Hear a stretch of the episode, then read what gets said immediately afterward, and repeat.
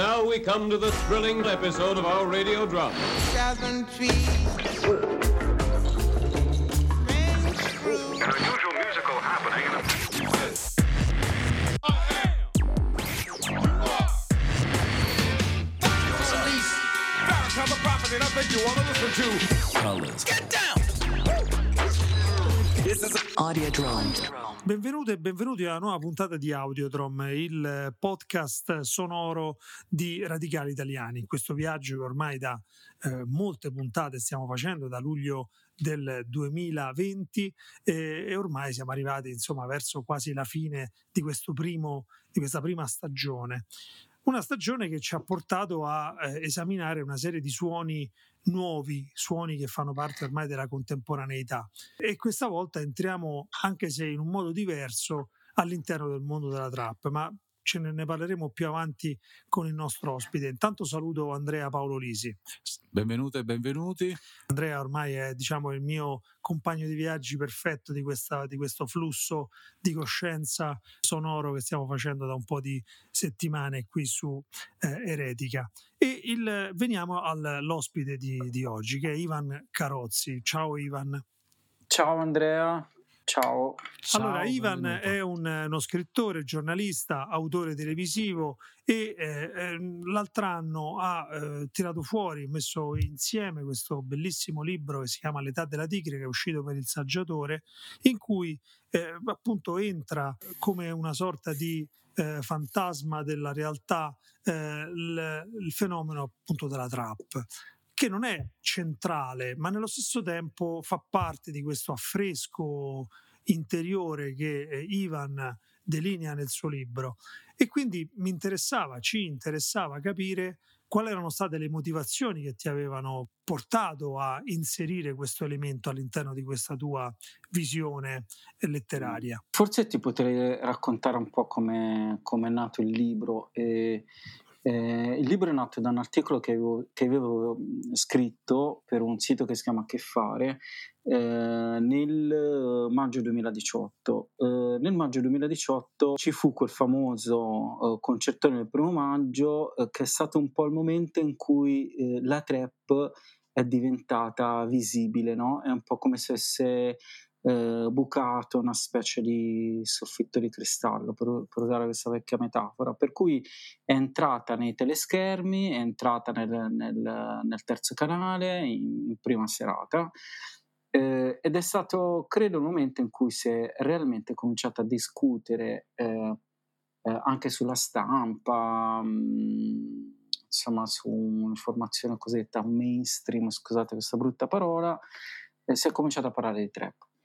Eh, l'esibizione di Sfera Ebbasta aveva generato tutta una serie di, di discussioni sui social e anche a me aveva suscitato una serie di riflessioni, e dal momento che, questa è una cosa devo dire abbastanza curiosa e significativa, dal momento che io non riuscivo a, non mi riconoscevo né in una posizione denigratoria o demonizzante Eh, nei confronti di Sfera e della trap, né tantomeno mi riconoscevano in una mh, posizione così un po' fasullamente o paternalisticamente simpatizzante nei confronti di Sfera e di quella esibizione che aveva fatto tanto discutere, perché insomma era arrivata sul palco dei sindacati con questo outfit uh, flamboyant di Gucci, tutto, insomma, questa giacca bianca tutta uh,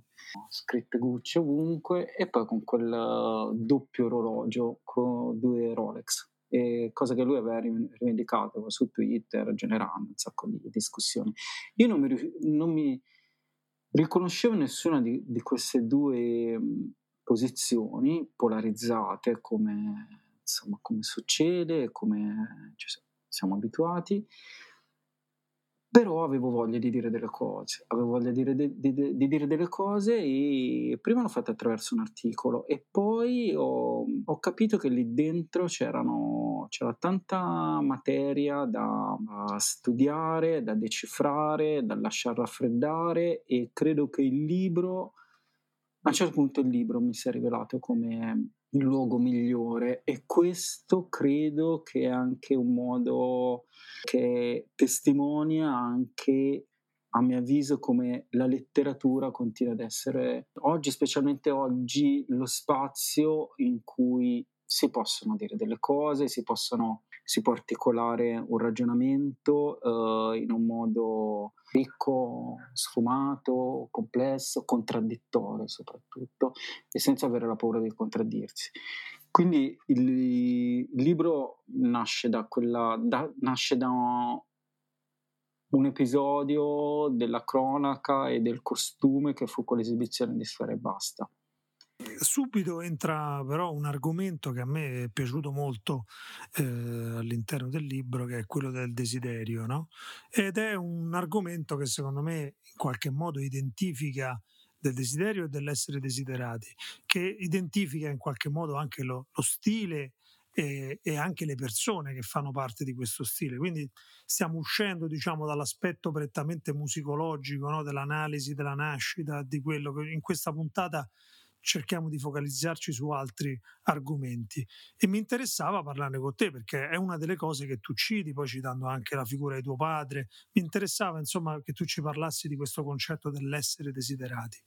Nel primo quarto del libro mi soffermo a parlare di, del desiderio, ma in particolare del desiderio di essere desiderati, o di essere guardati, di essere riconosciuti, e l'occasione è l'incontro con un manifesto, con una maxi affissione nel centro, qui nella zona Moscova a Milano, quindi nel centro di Milano, eh, la Milano dove insomma ci sono studi di notai, eh, modelle, la Milano che confina con eh, la vecchia con Corso Como, Uh, Milano dove abita Belen Rodriguez, dove, dove abita anche Corona, e una mattina andando al lavoro ho incontrato questa enorme affissione di Sfera Ebbasta con um, una foto che insomma presa da, dallo shooting del, del disco Rockstar, quella, quindi quella con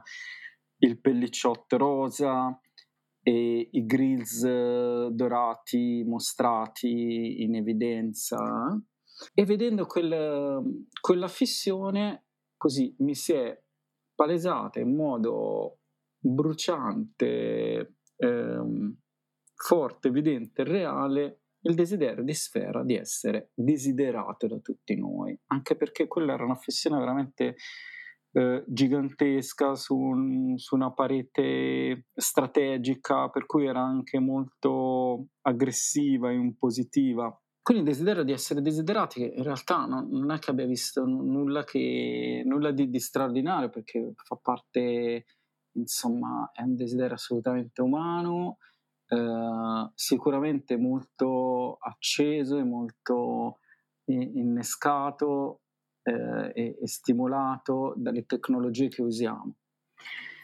Eh, e ho cominciato a chiedermi se quel desiderio riguardasse anche me, e la risposta è stata indubbiamente sì, eh, e si riguardava le persone che conosco, e credo che riguardi molte delle persone che conosco, riguarda sicuramente in un modo molto plateale alcuni musicisti trap, ma non solo.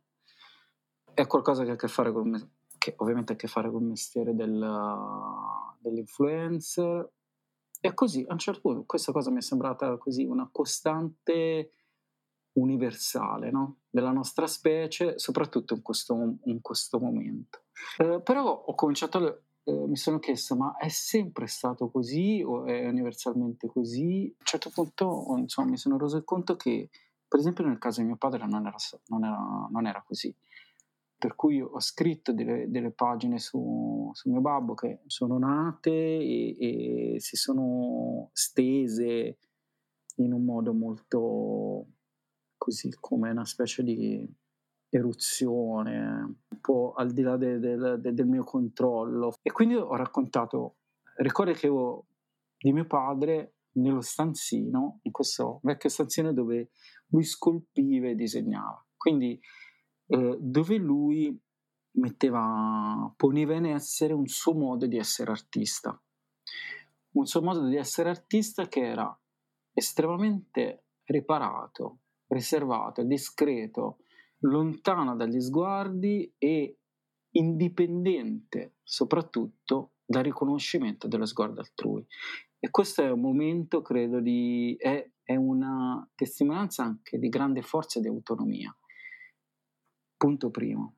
Punto secondo, è anche un modo di fare arte che nel suo caso era il disegno, la scultura e la modellazione, un modo di fare arte dove, dove l'atto creativo in qualche modo è in purezza. Uso questa definizione forse un po' forte, perché forse ha anche a che fare boh, anche con quel mezzo che è la scultura, che è diversa da fare musica, perché boh, fare musica forse ha a che fare anche con l'esibizione, no? C'è un momento che ha a che fare del che è interna a fare musica, c'è l'esibizione, c'è... però insomma, fatto sta che in qualche modo ho riconosciuto in quel, mo- in quel modo di, farte, di fare arte di, di mio padre qualcosa di raro, visto soprattutto con gli occhi di oggi, di irrepetibile, ma anche un modo di vivere il tempo diverso, dilatato,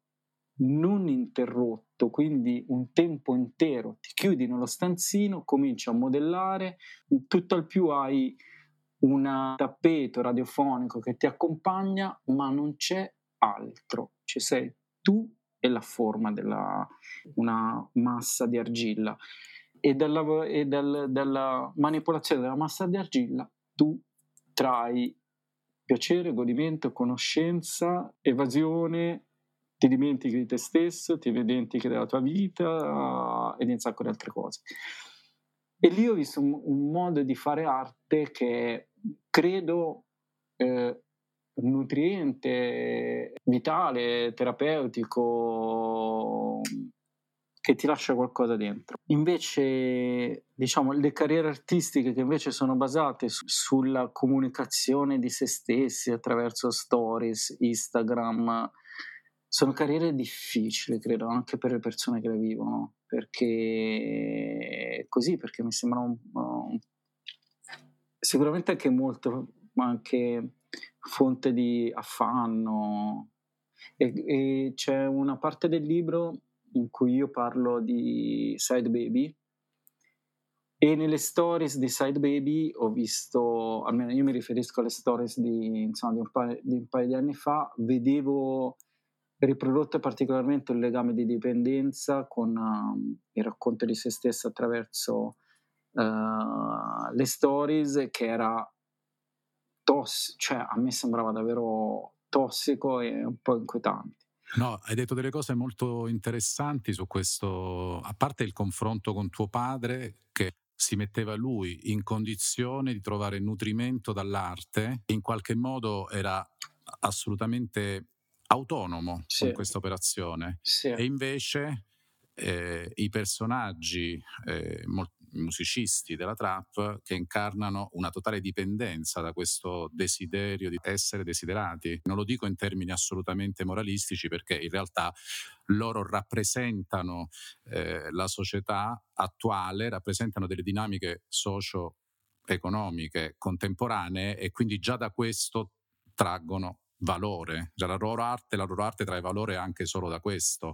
Però è molto interessante questo discorso della, del loro essere una specie di, è una, una domanda talmente iperbolica da uh, rappresentare un'urgenza incredibile, come un, un bisogno assoluto di colmare una mancanza di base che poi diventa iperbolica, esagerata. Io sotto questo punto di vista volevo introdurre un discorso, perché tu sei stato anche autore televisivo, riagganciandomi a quello che diceva Andrea, per eh, le invasioni barbariche, ma ultimamente per l'assedio. E all'interno dell'assedio eh, ci sono state alcune interviste, secondo me, giornalisticamente, ma anche a livello proprio italiano, culturale, eh, molto interessanti, fra cui quella con Massimo Pericolo, che secondo me mi ha colpito molto.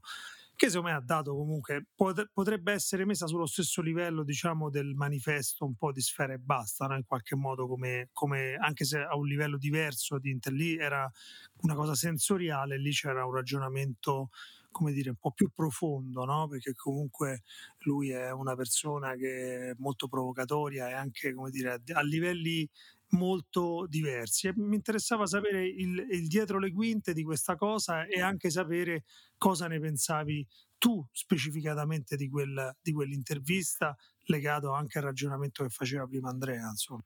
Quell'edizione dell'Assedio è stata caratterizzata da un filotto di interviste a trapper, perché vennero ospiti Massimo Pericolo, poi venne ospite Uh, il grande Kitama e, e il grandissimo Speranza, che fece una bellissima intervista, e poi venne ospite anche Marrakesh, vabbè, eh, questa, diciamo, un altro campionato, Marrakesh ed Elodie, altro campionato ancora. Però questo filotto è nato da una grande curiosità di tipo giornalistico e umano da parte un po' di tutto il gruppo, nostro gruppo, però in particolare dal eh, capoprogetto Gianni Robertini, che eh, non mi ricordo se ancora all'epoca, comunque era il direttore di Rolling Stone e aveva, aveva già fatto un, un lavoro di scoperta e di conoscenza e di approfondimento della scena trap italiana,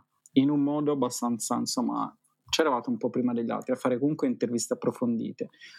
Uh, o la copertina Ghali e così via, e anche da parte di Daria Bignardi, perché insomma Daria, essendo una persona estremamente curiosa e con un grande istinto giornalistico ed, ed essendo anche una persona che non ha nessun tipo di pregiudizi verso l'altro, la anima fondamentalmente una grande curiosità verso l'altro e anche un'ambizione giornalistica di arrivarci un po' prima degli altri e di farlo in modo diverso. Per cui quell'anno so che Daria, io quella sera non c'ero, però so che Daria insieme a Giovanni se ne andarono al Miami, mi sembra, le andarono a conoscere, le andarono ad ascoltare, e poi ci furono questi inviti in trasmissione. Eh, il, il primo fu Massimo Pericolo, che devo dire è stata un'intervista bellissima, ma nessuno di noi aveva dubbi, perché Massimo Pericolo intanto... Mh, Lo, lo scannerizzo un po' brutalmente dal punto di vista proprio di oggetto giornalistico. Ha una storia alle spalle, dura, interessante da raccontare, perché insomma, come sappiamo, è stato in carcere, eh, in carcere ha capito delle cose, poi è uscito dal carcere, si è messo a fare l'artista, si è messo a suonare. Ha una faccia che è un primo piano, eh, che comunica molto, è una persona che ha una capacità di racconto che è fatta anche di silenzi, ha un, ha un suo magnetismo. Oltre ad essere un artista, secondo me un bravissimo artista, eh, con una sua personalità. Altrettanto l'intervista a Speranza è stata, secondo me, fantastica, perché Speranza, sempre, diciamo, valutandolo da un, proprio come un oggetto giornalistico, Speranza altrettanto ha una storia unica, perché è una storia di ehm, emigrazione alla rovescia, perché lui insomma credo che sia nato sia a Salerno, in provincia di Salerno, però è andato mh, subito subito se n'è andato con um, il padre, è nato a abitare in questo, pa- in questo paesino, non so se, con- se conoscete la storia di questo paesino, però è un paesino ai confini tra eh, la Francia e il Belgio, di antiche emigrazioni italiane, non solo, perché lì c'erano delle miniere, quindi era quel tipo di emigrazione insomma molto, molto dura. Eh, credo che sia eh, questo piccolo borgo industriale sia una delle zone più depresse della Francia e più povere della Francia. Eh, Speranza quindi è nato lì, è nato, ma non si può dire neanche in una balia, è proprio ancora più sui generis il luogo in cui è nato e cresciuto Speranza. è nato in un contesto eh, proletario, segnato da famiglie che hanno avuto a che fare con lavori molto duri e in un contesto eh, multirazziale, e dove Speranza come italiano era una minoranza tra le minoranze, perché comunque eh, lì erano, anche in classe sua, erano più i ragazzi e le ragazze di eh, origini arabe, per esempio.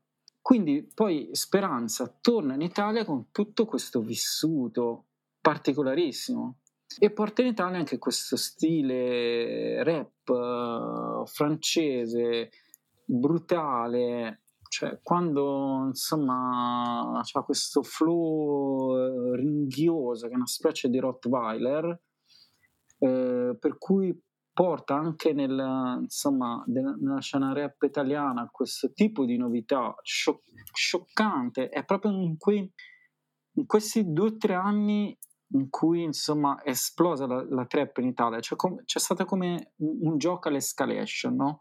A chi era più scioccante e più a chi alzava continuamente la posta. A un certo punto Speranza è arrivato alzando ulteriormente la posta, perché ha portato questo ringhio che nessuno aveva, e poi ha portato un tipo di estetica, la tuta, la givova, e poi anche nei suoi video anche un tipo di sfondi, architetture nuovi. Tutto questo fa di, di Speranza insomma una figura boh, estremamente interessante. Poi metteteci il fatto che proprio sempre dal punto di vista televisivo, allora tu vedi Speranza così nei video, poi quando il video si spegne e si accende la persona Speranza, Speranza è completamente diversa, perché ha una faccia che sembra un attore degli anni cinquanta, si inchecca quando parla, è timido, per cui c'è questo contrasto tra il personaggio pubblico e quello, cioè tra quello on stage e quello non on stage, che lo rende interessantissimo. Oltre a essere una persona, secondo me, speciale, perché ha una grande umiltà, fino a poco, è una grande, grandissima credibilità, perché poi insomma, lui ha continuato a lavorare, a fare il muratore fino a poco prima insomma, di iniziare a fare le gig e le views. Fino all'ultimo lui ha continuato a fare il muratore, perché sapeva che la carriera musicale non è, cioè, non, non, non, non, non è che lo rassicurava, e quindi ha questa mentalità operaia che a me piace molto. All'interno del, del libro, verso la fine, proprio visto che prima hai parlato di, di, di Arturo Bruni di, di Side Baby, mi sembrava molto interessante farti una domanda anche relativamente a quelle due parole che tu citi a un certo punto, no? Che era anche là un po' indicato nelle stories, no? Quella malinconia e depressione, che è comunque una componente della trap, anche quella americana, ma anche sicuramente quella italiana. Quindi mi interessava che anche ci parlassi di questa parte del, del tuo libro, insomma. Sì, c'è un, un capitolo dedicato ad Arturo Bruni, eh, ovvero Side Baby, perché a un certo punto Side Baby, do, dopo essere uscito dalla Dark Polo, eh, fa questo suo primo singolo che si chiama Medicine, e secondo me quello è, è un momento importante, perché eh, un po' perché porta in Italia quella, quel tipo di emotività, introversione eh, che fa parte della emo trap, e che insomma eh, in Italia fino a quel singolo era ancora un po' rimasta così sotto traccia e non era venuta fuori, perlomeno eh, non nel lavoro di un artista riconosciuto e popolare come Side Baby. Per cui Side Baby, questa figura molto chiacchierata, borderline, eh, che espone il proprio malessere anche pubblicamente, nelle stories, eh, pubblica questo pezzo che si chiama Medicine, dove si mette completamente a nudo. È un pezzo quasi cristologico in qualche modo, perché fa proprio vedere le stigmate della propria sofferenze, quindi quella è una specie secondo me di momento di verità, cioè eh, mi sono stufato di parlare attraverso le solite tag, cioè il soldo, la scarpa, il brand, il borsetto, l'occhiale firmato, la macchina, ehm, la piscina, la villa, eccetera, ma sgombero tutto questo dal primo piano e in primo piano ci metto la mia sofferenza e ci metto anche il mio ricorso agli psicofarmaci, alle medicine, e quindi c'è un momento di confessione, di parresia, dicono i filosofi, cioè di parlare chiaro, di parlare con franchezza e di dire come si sta. Quindi è una specie di coming out della sofferenza, si può chiamare in questo modo, della depressione, di mostrarsi. E questo, quello secondo me è un momento importante, perché la sofferenza, l'implosione fa parte della trap, delle sonorità della trap, però diciamo è la pellicola che avvolge le sonorità della trap, eh, però non viene mai espressa a livello esplicito dei testi, del verbale, e invece in quel caso viene fuori in un modo così eh, dirompente, sussurrato, intimo, e quello è secondo me un momento così che ha un'importanza quel, quel pezzo. Mi sembra giusto chiudere secondo me con questo, perché la connessione che, Beh, che... D'altronde, d'altronde sono molto collegati due esatto, aspetti, il cioè... desiderio di essere desiderati sino a questi livelli parossistici, ovviamente poi la sua ombra è proprio questo, questo vuoto e questa depressione, questa mancanza, esatto. Era quello, era quello che volevamo in qualche modo mettere mettere a nudo, andare un po' oltre l'aspetto, ripeto, sostanzia- so- solamente esclusivamente musicologico, eh, che ci interessava, ci interessa, magari ne parleremo ne- in alcune puntate più avanti se ci saranno, però fondamentalmente ci interessava con Ivan parlare di questi dettagli che avevano un po' fa- inquadrato questo genere all'interno della nostra cultura. A livello eh, tecnico la trap ha, come dire, un'arma, che oltre alla frammentazione del beat e all'esaltazione del vuoto, che è l'autotune, che interagisce e comunque interviene direttamente sulla voce. Tu qui anche lo citi nel libro e fai tutta una digressione interessante. Se ci puoi magari brevemente dire cosa, qual è stata la tua citazione, il tuo rapporto con l'autotune all'interno di questo tuo prodotto. L'autotune è l'elemento che viene convenzionalmente, quello che viene sempre più stigma, stigmatizzato nella trap, perché nell'autotune è vista la prova della incompetenza, dell'incapacità o della non artisticità di, di questi musicisti, perché non sono capaci di cantare, no? In realtà nell'autotune non sono capace di cantare, ma perché, ma perché la tecnologia è entrata in un modo così forte nelle nostre vite, e che è, è un gesto artistico fargli spazio, fargli spazio anche nel nostro corpo, e lasciare che arrivino a, modell- a modellare anche il respiro, la voce, che insomma poi convenzionalmente è anche proprio qualcosa legato all'intimità, eh, all'anima e così via. E il fatto che dell'autotune venga fatto uno, così, un uso così estremo nella trap eh, è una così è, una, è il racconto del nostro tempo, è il racconto dell'ibridazione, è il racconto dello spostamento della soglia umano e artificiale, che non si può, a mio avviso, non ascoltare con, anche con interesse, con eh, lasciarci anche un po' rapire, no? Poi ci sono artisti che lo usano anche molto bene, ma io faccio nel libro, provo a, provo a fare anche una specie di archeologia dell'incontro del pubblico con l'autotune, la faccio risalire ovviamente al brano di, di Cher, Believe, e io mi ricordo quando uscì quel... quel brano alle soglie del passaggio di millennio, e, eh, e lì con, sulla vo- l'intervento dell'autotune sulla voce di, di Cher fu una novità pazzesca per, lo, per l'orecchio umano, per l'orecchio degli ascoltatori. C'era questa gelatina che ci sembrava così nuova e, e, ed era bella perché sembrava veramente l'annuncio di, di un tempo nuovo, no?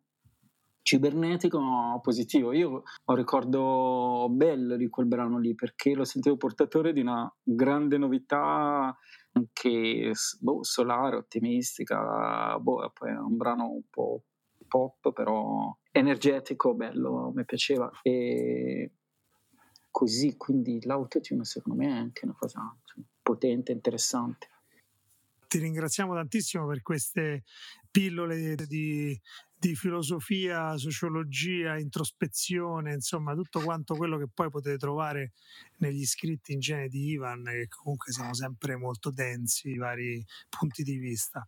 Quindi ringraziamo Ivan Carozzi. Grazie a voi per essere Grazie stato mille. Con noi. Ringraziamo Andrea, appunto Andrea Paolo Lisi. Arrivederci a tutte e a tutti. E invitiamo come al solito ad ascoltare e far ascoltare Eretica e ascoltare e far ascoltare Audiodrom qui sullo spazio eh, di eh, Radicali Italiani, del sito Radicali Italiani, la sezione podcast che ormai spero conosciate molto bene. Appuntamento alla prossima puntata. Ciao. Ciao. And now we come to the thrilling episode of our radio drama. Southern trees.